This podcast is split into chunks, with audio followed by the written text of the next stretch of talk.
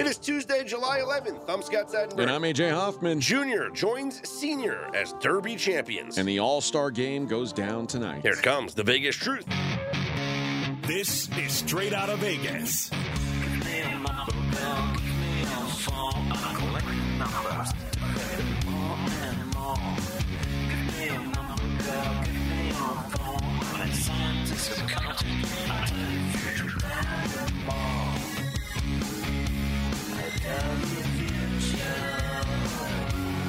We are Straight Out of Vegas AM, your daily destination for sports conversation with a Vegas lean. Here's what you need to know to start your day. Vladi Dottie, we likes to potty. We don't cause trouble. We don't bother nobody. This is the Vegas lead, the Home Run Derby last night. Vladi Jr. joins his father, Vlad Sr., the only father-son duo to win Home Run Derby at the All-Star break. Vladi besting Randy Arozarena in the finals, and he cashes as the second favorite on the closing number, plus 350, plus 340, depending on the book. The odds were going crazy. People were betting a lot on the Home Run Derby, and Vladi, you could have gotten him at plus 450 even maybe a day or so ago, but he closes as the second favorite right behind Pete Alonso. Pete Alonso plus 300, Vladi plus 350. What'd you make of his performance, AJ? You had him to win in the first round. Yeah, I did have him to win in the first round. It was maybe the easiest ticket I've cashed in months. I have thoughts. But Vlad, it's funny because yesterday you said you didn't know if his cardio would hold up. Yeah, fat guys don't do well. And you were right. He looked tired very early in the competition, but he breezed through round one, fortunately. And the great thing about fat guys is even when they're tired, and I know this from MMA, even when they're old, even when they're tired, they still hit hard. And Vlad was still hitting hard late into that event, and they kept throwing skinny guy after skinny guy at him, and none of them had enough. He hit the fourth most home runs in the round one, and he went first and put up the number 26, which was a good number. The prior players before him, Luis Robert, 28, Adley Rutschman, 27. Randy Arozarena won his matchup over Adolis García with 24. So 26 seemed like a good number, but Mookie, you thought maybe would have a chance to put up a big number with his cardio and his stamina being able to last, because Vladi did look tired. And the only reason he got to 26 is because he had that 1 minute of bonus time for hitting the 2 440 home runs. Well, Mookie Betts, which is also a big advantage we saw last night. Well, when Mookie got up to bat, I saw something that completely set me off. And, you know, I did go on a Twitter rampage about this. Were you thinking about the moment you pressed the button on me? Is that what you were thinking about? Yes. Because Mookie didn't try. He had no interest in being in this event. And there was a press conference earlier on Monday where he admitted to not having a chance to win. And that's fine. Guys go and they play the underdog role. That's nice. He said he had a small chance to win. Yeah, that's fine. But, like, you would think you'd go out there and you would actually try. He went up there as if he was taking pregame batting practice. He took his time, swung, took his time, swung, did not use his timeout, and posted a pathetic 11. That was just in regulation. He had the overtime. How many did he get in the overtime? No. Which, by the way, it's dumb. They all get 30 seconds of bonus time. Yeah. Like, why not just make that the time? Like, why do we have to call it bonus time? I know the answer. He got zero in overtime. I hate this whole format anyway. It's dumb. They go back to the old 10-ounce format. That's a real home run derby to me. But Mookie Betts, his performance was an embarrassment to this event. And when there's real dollars being wagered on this thing, because now every sportsbook's offering home run derby odds, right? How in the world was Vlad Guerrero only minus 200? If I knew that Mookie Betts was not going to try, or if the books knew he wasn't going to try, this should have been off the board. Let me rewind to yesterday's show, yesterday morning, when I said, Mookie Betts isn't built for a home run derby. I was absolutely right. Mookie Betts himself, he knew he wasn't built for a home run derby. His wife talked him into doing it. He said, okay, I'll give it a shot. You would think once you're in it, you have a little pride and you try. AJ, he went up there, and it was literally the most embarrassing attempt to be in this event. He gave Vlad Guerrero remember a couple years ago, pass. Luis Robert hit 0 home runs. Mookie Betts hit 11 home runs. Yeah. So, which is amazing. Imagine if he was trying, he probably would have doubled that number and still lost. But the great conversation that happened between his first 3 minutes and then you get the break before the bonus. Someone was giving advice and he said, "You've got to pull the ball. You got to get out in front of it, pull the ball." And he said, "I don't know how." He's like, "I don't know how to do this." And it's almost like he was just flustered to the point where he thought he was just going to take BP and. Yeah, see how many went out of the park. That's what he did. He went up there and he took batting practice. He was not trying to hit. Look, you're trying to hit home runs, but he wasn't. You watch those other competitors swing. They were swinging out of their shoes. You know, Adley Rutschman's, the amount of torque that these guys are swinging with. You know, Randy Arozarena, swing after swing after swing, trying to rack up the numbers in the short amount of time. Mookie's swinging, taking a sip of his culotta. Then swinging again. He had no interest being in this event last night, and so Vladdy gets a free pass into the second round. Do you think Scott would be upset about this if he hadn't wagered on Mookie? No, he would have exactly the same opinion. He watches objectively every minute of the telecast. Okay. Well, of course. As an analyst. I did have 2 wagers on Julio Rodriguez that came through with flying colors. First was Julio to beat Pete Alonso. So I'm guessing you're not mad at Pete Alonso. His effort was fine. He just didn't get there. Oh, no. See, Julio went first, and once he put up the 41, Pete was like, I'm out. So, which, by the way, broke the most home runs in a single round, although there's never been a 4-minute round before. Yeah. So they've screwed up the numbers. Baseball's supposed to be a game of numbers. It's all screwed up now. Julio puts up 41 in round one. He, at plus 370, cashes the most home runs in the first round. Well played. And a plus 140 winner. Nice, thank you. And a plus 140 winner over Pete Alonso, the 2-time champion. But Julio was the hometown favorite. The fans were behind him. He wanted to be in this event. There was a reason why I bet Pete Alonso both years that he won and cashed him. It was +600. It was a great cash. It's because he wanted to be in the event. And it didn't hurt that he made more money winning the Home Run Derby than he did in his Mets tenure. But still, he wanted to be in the Home Run Derby. That's what Julio Rodriguez was last night. He wanted to be, after the taste that he got last year, the success he had last year in this event, he wanted to be in this event. He wanted to win it in his home stadium. And in that first round, he put on an absolute show. He also had the best, the best toss guy BP ever. Pitcher, I mean, it was just throwing darts to him, and every dart was no windup. No windup, and it was high and inside, and Julio was just hammering. Crushing it. Like, dude, this guy is a magician. He's putting it on the spot it's like a machine, like one of those machines with a rotating arm, and every pitch comes out exactly the same. You realize how big of a difference that makes. Well, that's what helped Pete Alonso when he won his home run derbies, that he had the best pitcher in the home run derby, and everyone was like, we need this guy to pitch to us in the home run derby. Well, and that hurt. Adolis Garcia, and it hurt Pete Alonso last night because he didn't have him. I think he got a curveball, Garcia. It was like, what? What are you throwing to this guy? So funny. It was. It does make a big difference. That's a key factor to the home run derby. But let's put a bow on this and just say AJ was right. Plus 450, cash it. Oh, no, you had the first round. I just had the first round. I should have had the plus 450. I'm mad at myself for not. I said yesterday on the show he was going to win. But I didn't have the balls to bet it, so I can't take credit for it. But yeah, Vlad over Mookie Betts, easiest money I've ever made, Scott. Yes, it was. And Vladdy beats Julio Rodriguez. Julio looked like he was tired. And he had 41 home runs in the first round. He didn't have anything in him in the second round, only hit 20, didn't get the 1-minute bonus. And Vladdy needed, actually, the 30-second the 1-minute bonus. He slowed down. He took a couple of pitches. He's like, let me get this bonus and just stay at 20. Well, he knew he needed the bonus to get to 21 because he didn't have a good round either. If Julio put up a 30, he probably wins that one. Randy Arozarena had 35 against Luis Robert, and then in the final, Randy had a chance at the end.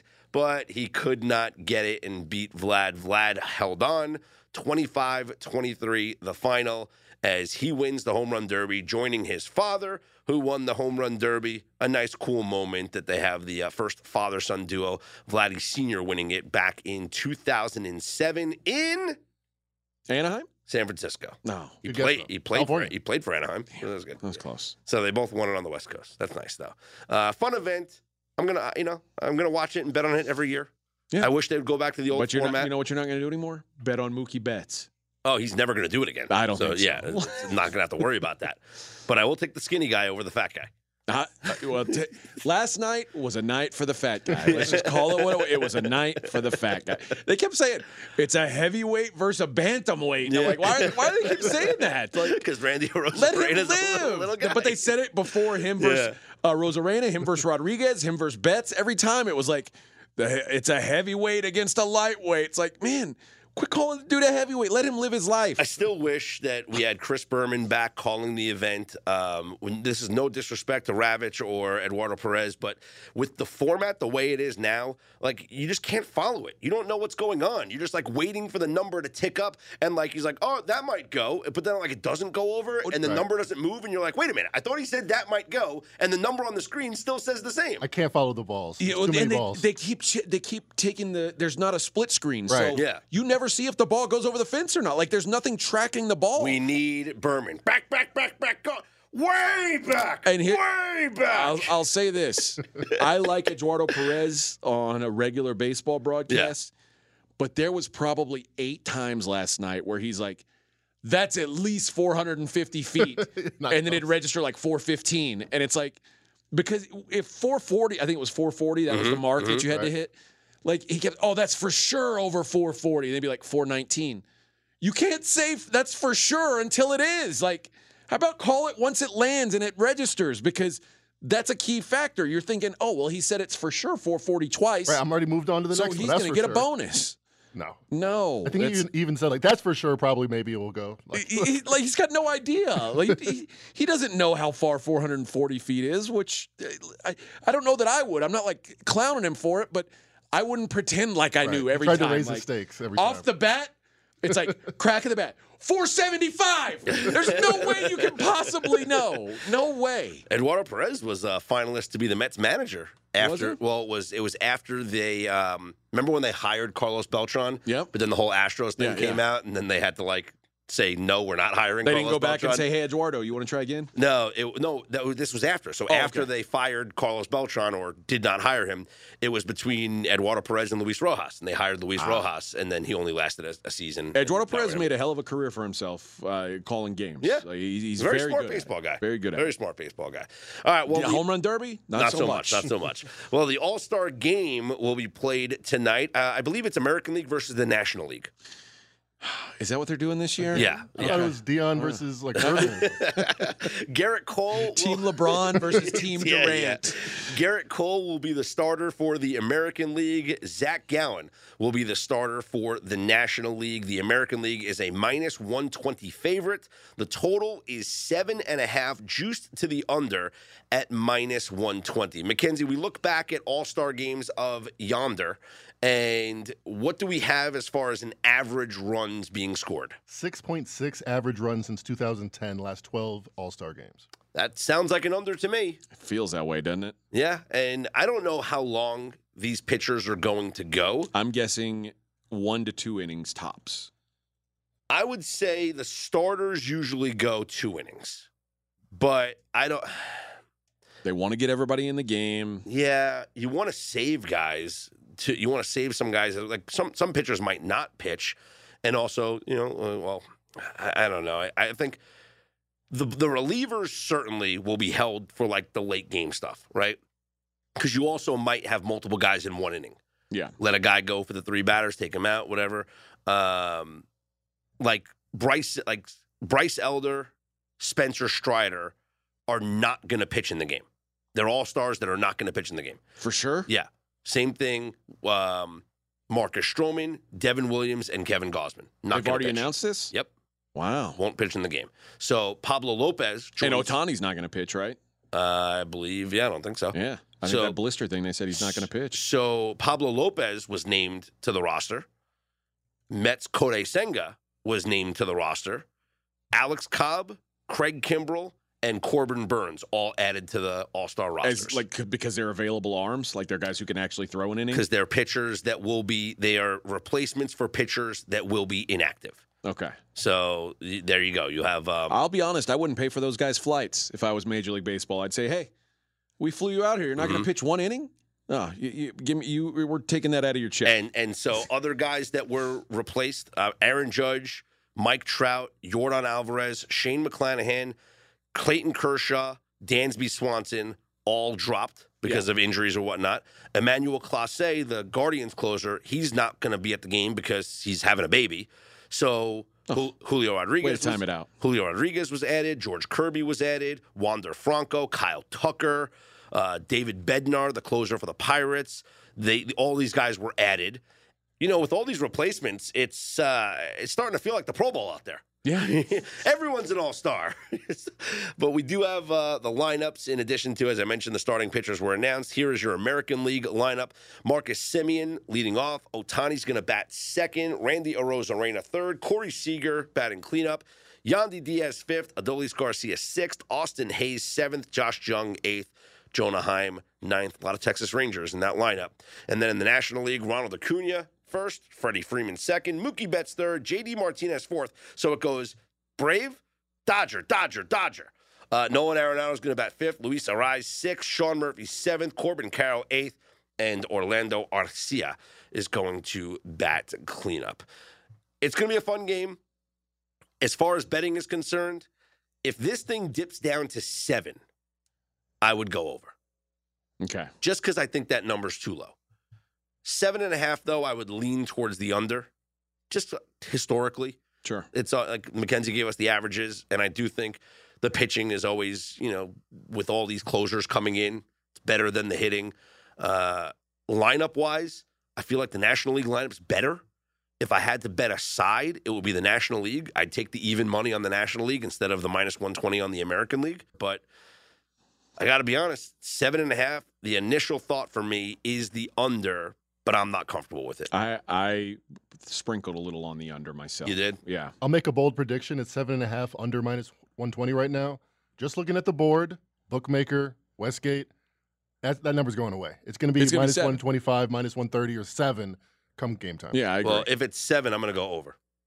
Okay. Contrarian, but wait for the good number. Oh yeah, I'm not going to go over 7.5 because I like 7 being a push. I like 4-3 final being a push. 3-3 in the 8th, you're good? Well, actually, no, because of the new extra inning rule. Like, there is no extra innings. If the game's tied after 9 innings, they do the home run derby swing-off, the 3 on each side swing-off. And I don't think – I remember having this conversation last year. It doesn't count as another run. They just announced the winner. It said it will go down as a tie with notation that one league beat the other league in a home run swing-off. There will be no winning pitcher. That makes me think it would be 3-3 with an asterisk. But it's still an important number to get to 7. But I'm just saying, then if it's 3-3, the game's going to end at 6, and you don't get that extra run for the push. So 7, a more valuable number in a regular season game than in an All-Star contest. Yeah. Well, the All-Star game has been tied after 9 innings 13 times. Wow. It's gone to extra innings. The past 2 times, it went to 10 innings, 2017 in Miami, 2018 in Washington, and 2002 was the 7-7, 11-inning with no pitchers left when they announced that it was going to be a tie. Oh, I remember that one. But then they made the rule afterwards that the All-Star game is matters. It's for home field advantage in the World Series. And then people hated that. And then they were going to try and do the ghost runner on second base at the All-Star game. But now it's the home run derby, making it more exciting if there's a tie. I kind of want to see it, to be honest with you. Me too. Kind of want to see it go to a home run derby after a tie. But, yeah, I guess right now 7.5, lean under. I lean National League, but no official plays on the home run on the All-Star game as opposed to the home run derby, which we saw here last night. Also, yesterday we got some, I think, pretty big news in as far as the Ohtani stuff is concerned. And it's like kind of was a throwaway because Ohtani's interviewed. Everyone's being interviewed, obviously. It's the All-Star Game. You do the media availability. I've been to these before. It's fun. It's like it's almost like Super Bowl media day where you can go around, every player sitting at their own table, and you can go ask the questions. Anyway, Ohtani's was asked about whether reaching the playoffs has become a higher priority for him as he thinks about his future. Now, remember, he is the topic of trade conversations. He's going to be a free agent at the end of the season. And through his interpreter, Ohtani said, quote, "Those feelings get stronger year by year. It sucks to lose. He wants to win. So it gets stronger every year," end quote. And then when asked about the trade stuff, he says, quote, "Obviously, all the trade stuff he has no control over, so he tries not to think about it, just focuses on the game that day. That's the hardest part about trying to win ball games every day." He also added, quote, "I've never been a free agent before, so I'm not sure how that's going to be. Like I said before, I'm focused on this season right now. I just want to do my best this year, try to get as many wins as possible, and just do my best," end quote. If the Angels are reading this, how do you not trade this guy? Because it's clear he's not signing with them. Yeah. It's getting more and more important every year, and this is going to be another year that I'm in Anaheim and we not making the playoffs. Go to the playoffs. So, yeah, there's no doubt. And if they're not exploring trading him, they're fools. Yeah, and also when he says, "I've never been a free agent before, I'm not sure how that's going to be," it sounds like a guy who is interested to see what it's like. It does. Not a guy that wants to sign an extension now, a guy that wants to see what it's like to be courted in the market. Now, the cool thing is for the Angels, they still have one of the biggest stars in baseball if they trade Shohei Ohtani. Yes. They still have Mike. Now, they're still not going to be competitive for a playoff spot. Mm-hmm. But that's been the case there for a long time. You still have a guy you can put on the cover of your program at the beginning of the season, like your season tickets package will have Mike Trout's picture on it, and that's great. Otherwise, I always think, man, it's like I say about Portland. It's real easy to say they've got to trade him. It's real difficult to sell to your fan base. Mm-hmm. We're trading the only guy here who's worth a damn. Yeah. And the Angels at least have the luxury of having one other guy they can market around, although that's a guy who's got a down arrow next to him, and Ohtani clearly has an up arrow. Now, this was something I also found interesting. Mets pitcher Kodai Senga, who is now a replacement on the National League All-Star team, was asked what is going to be his sales pitch to Ohtani because they played for Japan together in national competitions, and they did overlap in the Nippon Professional League over in Japan. And he said, quote, "I'm going to put this hat on him right now," end quote, meaning the Mets hat. And that got me thinking, you know, would Ohtani be more comfortable playing on a team with a fellow countryman? With a guy like Kodai Senga's his age, like Senga's 30, Ohtani's 29. Like these are guys that he'll have somebody that he can talk to, that he doesn't need an interpreter, that he can go out on the town with. Like, don't you think he'll be more comfortable playing on a team with another Japanese player? Yes, but I don't think that's going to be his priority. I think he's made it clear that winning is his priority, and if there's a countryman on a team that's got a chance to win, maybe that's a tiebreaker. But I don't think that's going to be his priority. I think that dude really does want to win championships, and right now he's nowhere close. All right, well, let's look at teams and, you know, guys that are around, you know, his age and Japanese. Masataka Yoshida, Red Sox.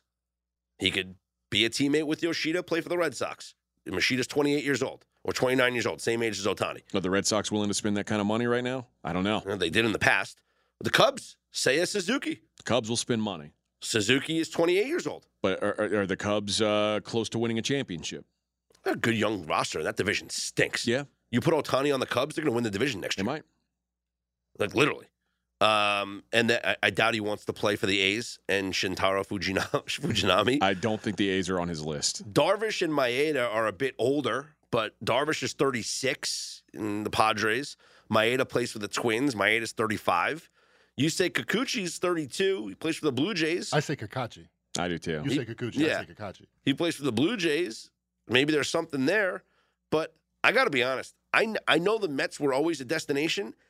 I never put the Kodai Senga piece together with Ohtani. And now that I am, I actually think the Mets should be more of a favorite to land Ohtani in the offseason. The Mets have a lot of money invested in a roster that doesn't look very good right now. What if they trade Scherzer?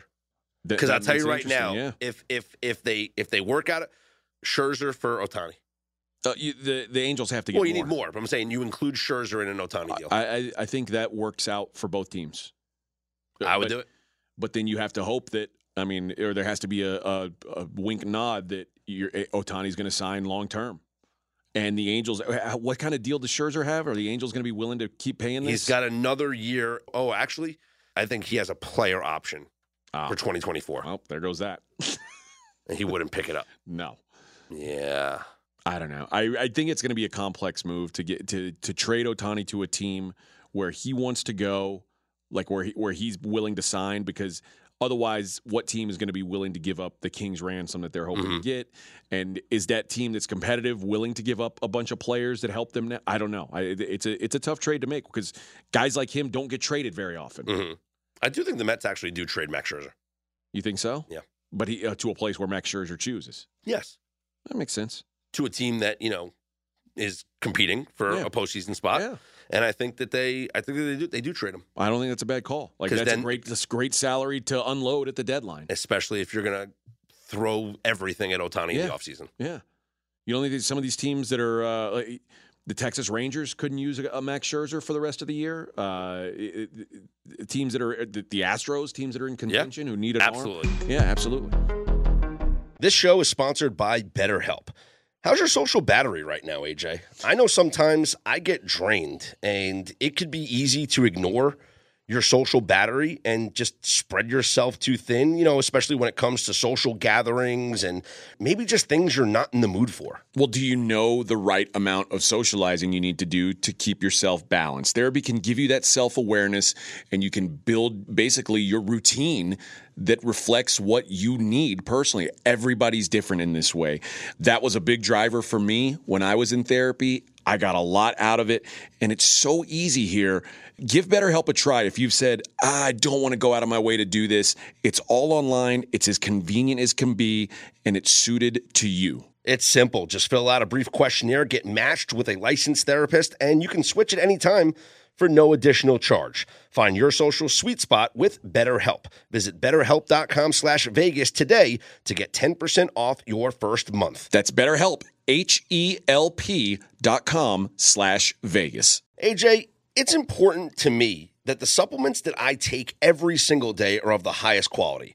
And that's why ever since they jumped the board as a sponsor with us, I've been drinking AG1, because for AG1, quality isn't just a buzzword. AG1's ingredients are heavily researched for efficacy and quality, and I love that every scoop has prebiotics, probiotics, digestive enzymes for my gut support, B vitamins for energy. It's got the magnesium and ashwagandha for stress support, also testosterone support, vitamin C and zinc to support my immune system. I don't get sick anymore. Well, you're welcome for introducing you to AG1. Yeah, bud. I mean, this stuff is incredible, and so many people have asked me, are you just reading commercials? No, man. AG1 is actually legit, and there's a reason why I drink it every single day. It just makes taking care of my health so much easier in general. So if you want to replace your multivitamin and more, start with AG1. Try AG1 and get a free 1-year supply of vitamin D3 plus K2 and 5 free AG1 travel packs with your first subscription at drinkag1.com/SOV. That's drinkag1.com/SOV. Check it out. As the NBA Summer League rolls on, we got the news yesterday that we were expecting. Victor Wembanyama is out for the remainder of the Summer League, and that has had a significant impact on the Spurs' odds to win the thing because, well, they're 80-1 to win the Summer League now. But I bet you if Wembanyama was playing the rest of the way, they wouldn't be 80-1. This is not a surprise to you, right, Mac? We expected him to get shut down. Yes, just like Zion did, just like Chet Holmgren did. They liked what they saw. I mean, you put it together, one arguably terrible game, one arguably great game, put it all together, 18-10, 4 blocks per game. If that was his rookie stat line, they'd sign up right now. The Cavaliers are 3-0. They have the best record of the NBA Summer League here in Vegas. Emoni Bates, they have sensation. A plus 16.7 point differential, and they are the favorites to win the NBA Summer League at plus 250. Your second favorite to win the NBA Summer League is the Indiana Pacers at 4-1. Pacers are 2-0 right now with a 15.5 point differential. The Lakers are your third favorite, plus 600. Lakers 2-0 with a plus 12.5 point differential. Anything about those top three favorites, Mackenzie, that jump out to you? I know it's square, but I kind of like the Cavs at plus 250. I feel like their coaching staff got rebuked pretty heartily during the playoffs, and I think one of their assistants winning it all, changing the narrative. And Emoni Bates, he looks like the best player at this tournament, and I saw him play about 10 minutes at Memphis and never again. AJ, I'm wondering if in college, I know he was supposed to be this guy, if you saw that same talent and it just for whatever reason didn't show itself in college. Well, he did. He played last year at Eastern Michigan, which is not, you know, it's not Memphis, but he had some success there, and he's clearly I mean, this was like the #1 recruit in the country. Guys like that typically have the talent if they can put it together. Better career all time. Anthony Bennett, Emoni Bates. I'm going to go with Bates on it. I'm going to go Emoni Bates. I mean, it's like, what's worse, eating dog shit or I'll take the other. Right. It's mystery not dog box. Shit. Mystery box for me, please. Yes. Emoni Bates right now, 12-1 to be the Summer League Tournament MVP. He's the MVP so far. But that would have to happen. The Cavs would have to win it in order for him to do it. Your favorite right now, which is interesting, your favorite right now to be the tournament MVP is Keontae George of the Utah Jazz, probably because he just had a 33-point performance, right? The Jazz, though, are 11-1 to win the Summer League. Utah is currently 2-0 in the Summer League with a plus 9 point differential. So do we look at this as super correlated? Like the team that wins is going to have the MVP? I think you're right. It's a it's a knee-jerk reaction to the biggest game, latest game, but the Jazz are the 6th favorite. I'll take a few guys before I would take the 6th favorite to win MVP because they always give it to one of the champions. Yeah, if it's got to be somebody on the winning team, I mean, Keontae George is. It looks like he's going to be a good player. Obviously, was a good player in college. Was had some success there too. But as far as winning this thing, if you don't think Utah's going to win, it's hard for me to place him as the favorite. If you look at the second favorite to win the tournament MVP, it's Chet Holmgren at 11-1, and the Thunder are your 4th favorite to win the tournament at 8-1. Do you think he wants to play? Like, he only played a couple games last year, got hurt in a pro-am. I feel like Chet Holmgren might want this more than anybody else in the tournament. I think he's motivated. Yes, I absolutely do. And that would be somebody to look out for. But obviously, we'll see what happens when the tournament begins, the NBA Summer League tournament. That's what they do for the rest of, the Thunder are an interesting position where they have too many good young players. They're not worried about one of their, 5th best 22-year-olds getting hurt. They have too many. That would solve a problem for them. They have the most... the biggest stable of these guys, and I think they're going to play at least 75% of them, so that makes sense that they got a good shot to win it. Though if they had a 22-year-old that they would say, we don't want that one to get hurt, it'd probably be Chet Holmgren. Yeah, exactly. You're right. There'd be one guy they would shut down. It'd be him. Well, a couple more games to go for the rest of this week. The Summer League tournament will begin on Saturday here in Vegas. If you're looking at the Thunder and Chet Holmgren, they are a 5-point favorite today against the Houston Rockets. You know what the coolest thing about the tournament being here is? That sphere is a giant basketball right now. And it looks like it's just rolling around. It changes all the time. But the basketball thing is cool. That is pretty badass. You can see it from forever away, like all over the valley. Mm-hmm. Oh, there's a giant basketball in the middle of the city. It's crazy. That 5-point line, by the way, is the highest spread on the board today for Summer League games. Okay. So Thunder expected to be the one winner, or the. Are we still looking at dogs? Winner. We still looking at dogs, Mac. I'll tell you what, I'm not looking at the Hornets. Brandon Miller and the Hornets have looked worse and worse, and I feel like they were motivated against the Spurs. That's why I bet them. But they're also plus 5.5, and I would not look in that direction, even though the Blazers don't have Scoot Henderson. But trouble in paradise. Scoot Henderson played about 4 minutes in the Summer League, or maybe trouble not in paradise, and he looked way more impressive than any 4 minutes Brandon Miller has had in 4 games. So that's. When you passed on the guy, it's a tough watch for Jordan's boys, Jordan's former boys. He's still part owner, whatever. Well, I think part of it was positional. They put way too much stock in LaMelo Ball being their point guard. You can have 2 guys that can handle the ball. Yeah. I think. Well, speaking of the Blazers, their general manager spoke about the Damian Lillard situation as he was addressed yesterday afternoon at the Thomas and Mack Center. Joe Cronin said the Damian Lillard trade could take, quote, months to complete.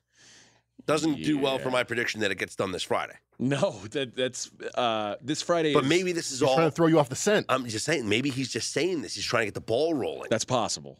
That's possible, but seems unlikely.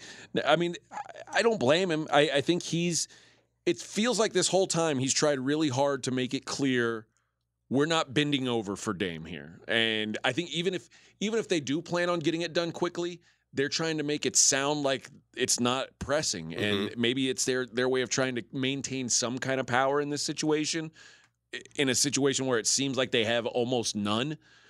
This is the best way they can do it, is say, hey, we're going to take our time, and we're going to listen to all offers, and maybe that brings other people to the table. Yeah. And whether or not they feel like they can pull the trigger on a trade that's somewhere other than Miami, I think at least having that as an option would probably feel good if you're Portland. The exact quote from Cronin, quote, "We're going to be patient. We're going to do what's best for our team. We're going to see how this lands. And if it takes months, it takes months," end quote. So he's not in a hurry. And honestly, really, why should he be? Well, because you predicted next Friday. He's got to wait. Because I figure everyone's talking to him this week. Everyone's in his ear. People are floating things out. But from his perspective, it's like he doesn't want to be strong-armed, right? Yeah. He doesn't want to be bullied. And if Dame wants out, he's just going to say, you know what? I'll get around to it when I get around to it. Like, but until then, I'm busy trying to run a franchise. Yeah, exactly. I'm watching my my youngsters play. I need Shaden Sharp to look good. I need Scoot Henderson to look good. I don't care about anybody else. And he doesn't. And they're on a new timeline, and it's very obvious, and it might be uncomfortable for everyone involved, but this is going to happen. This is a negotiating tactic. The Heat can offer more. They can get a third team to offer even more, and we'll see if they can eventually get there. But you don't hear other teams about their offers or their plans. I feel like everyone's kind of stand down except for the Heat. That doesn't mean that the negotiation's over, even if you know who you're going to trade it with. Well, yesterday, Northwestern University made it official.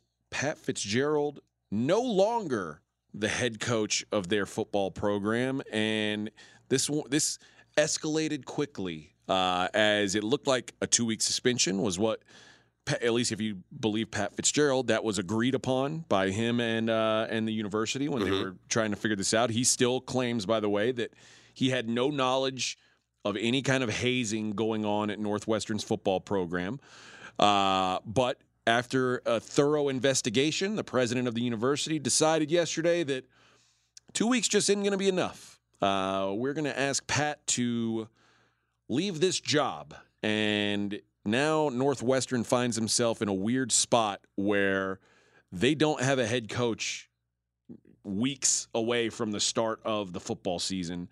Not ideal for a team that is coming off a one-win season. The program's already in about as much of a sense of disarray as it can possibly be. I think everyone would agree Northwestern is, if you were saying what are the most difficult places to consistently win at football, Northwestern has to be on the list. Anytime you put an academics-first program in a football-first environment, it's going to be difficult. We see Northwestern doesn't win many football games. Vanderbilt consistently stinks up the SEC. Stanford and Cal are not that good in the Pac-12 ever. So when you find someone who can win there, it's a great thing. It's going to be hard to find someone off the street in the next few weeks who can win at Northwestern, and it may just be putting a Band-Aid on it until next offseason when you can do like you have time to do a real coaching search, because right now they don't. So their win total was 3.5. Now off the board. Off the board now. Do we expect it to go down to 3 or 2.5, or just stay at 3.5, the number that it's at right now? That it was at. I don't know. I mean, I could see it going to 2.5. I could see it staying at 3.5. It's probably going to be under if it stays at 3.5. But even their week one game, where they were already 3.5-point dogs against Rutgers. At Rutgers, yeah. Which, by the way, Rutgers also has a 3.5 win total. Rutgers is also terrible. Yeah. You're already a dog there. Now that's off the board. I would imagine that opens back up at 5 or 6. So there, it's just a bad situation on top of a bad situation. Here's the schedule this year: at Rutgers, dogs. Home versus UTEP. Maybe that was considered one of their wins. Probably. At Duke, dogs, loser. Home to Minnesota, dog, loser. Home to Penn State, dog, loser. Home to Howard, that's probably win number two. At Nebraska, dog, loser. Home to Maryland, dog, loser. Home to Iowa, dog, loser. At Wisconsin, dog, loser. Home to Purdue, dog, loser. And at Illinois, dog, loser. Yeah. This is a two-win football team. Well, listen, they were a one-win football team last year. Yeah. And by the way, I bet Nebraska when they played that game in Ireland, and somehow that was the one game that that Northwestern found a way to win.